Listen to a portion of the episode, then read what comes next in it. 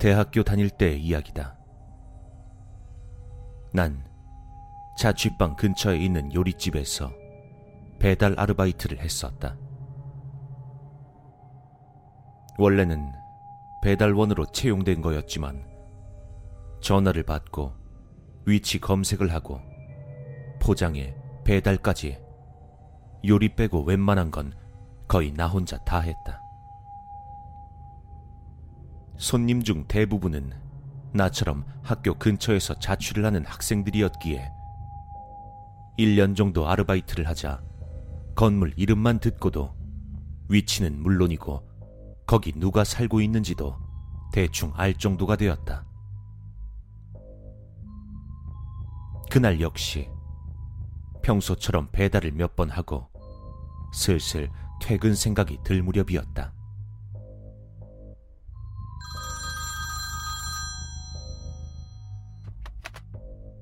네, 감사합니다. 이든 식당입니다.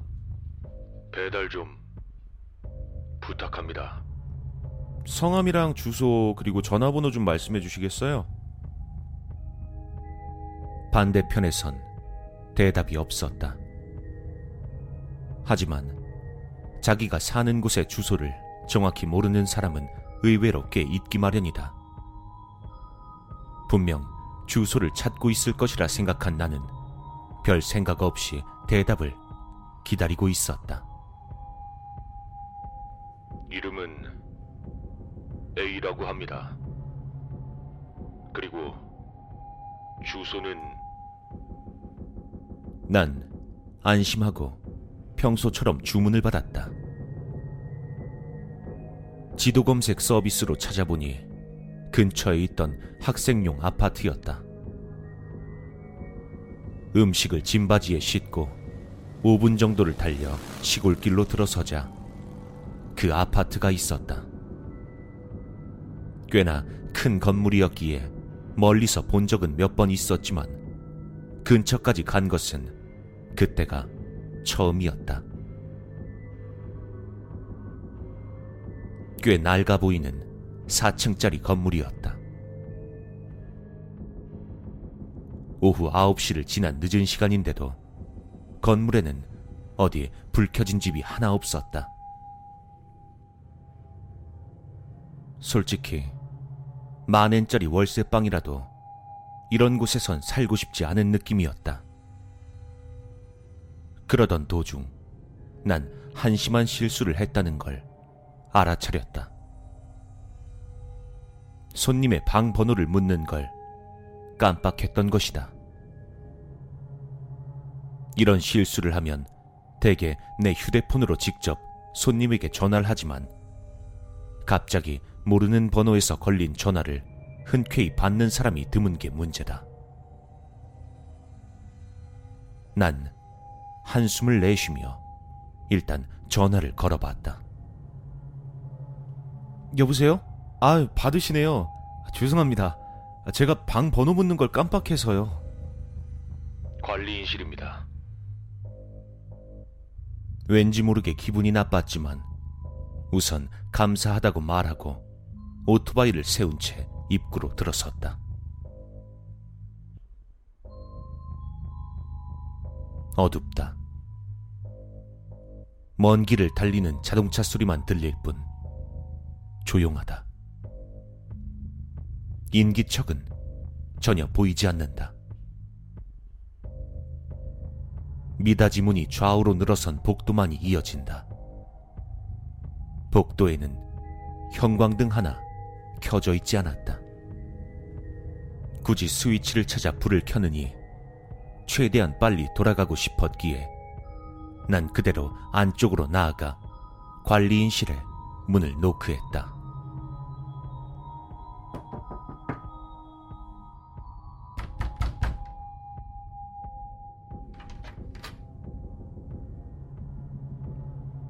방 안쪽의 빛이 복도로 새어나왔다.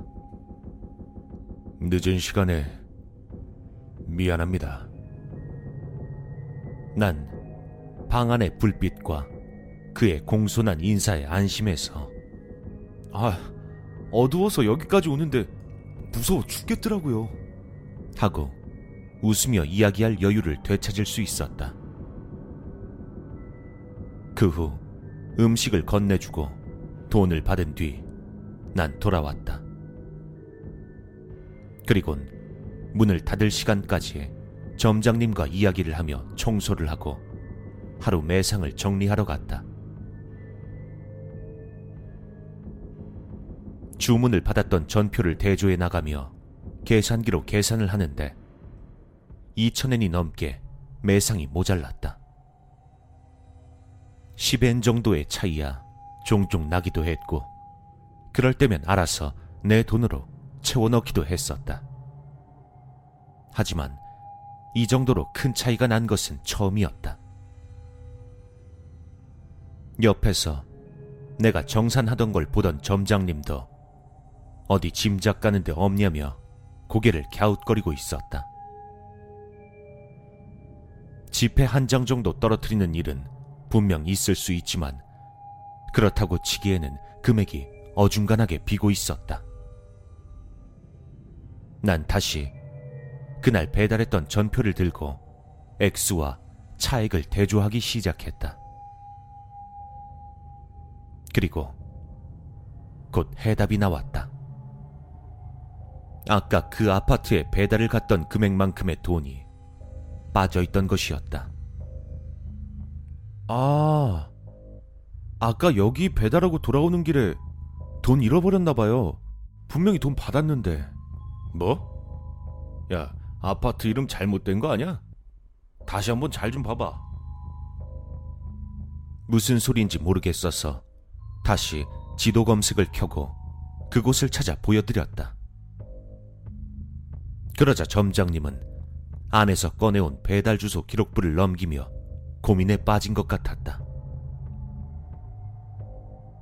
난 금액이 펑크난 것에 대해 별다른 혼도 안 나고 야식을 먹은 뒤 돌아갔다.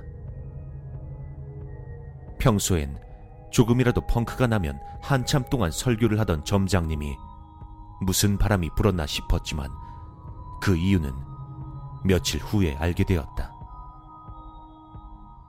어느 날 출근을 했는데 야 다음번에 A씨한테 전화 오면 그냥 대충 둘러대라. 그럴듯한 이유를 대서 배달을 거절하라는 것이었다. 장난 전화나 악질 손님에게는 종종 취하는 조치였지만 너무나 갑작스런 소리였다. 왜요? 무슨 일 있었어요?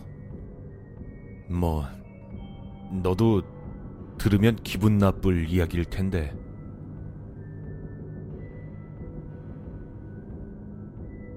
그 아파트는 5, 6년 정도 전까지 가게 단골이던 사람이 운영하던 곳이라 그 덕에 거기 살고 있는 사람들도 우리 가게를 애용했었다고 한다. 하지만 관리인이 병사하고 난 후 관리를 맡을 사람이 없어서 아파트 자체를 폐쇄했다는 것이다. 거기까지는 어디서나 있을 법한 일이고, 근래 부동산 사정을 본다면 그리 드문 일도 아니었다. 하지만 그렇게 폐쇄된 곳에 내가 배달을 갔다는 이야기를 듣자 혹시 친척이 인수해서 운영을 시작했나 싶은 생각에 점장님은 인사도 할 겸 한번 찾아가 보기로 했다고 한다. 하지만 아파트는 여전히 황폐한 채라 누가 봐도 사람 사는 곳은 아니었다. 역시나 내가 돈을 흘렸나 보다 싶어 그대로 돌아가려는데 관리인실에서 소리가 들려왔다고 한다. 깜짝 놀라서 그 자리에 한동안 굳어 있었지만 사람의 인기척 소리가 한 번 더 들렸기에 조심스레 관리인실의 문을 열었다고 한다.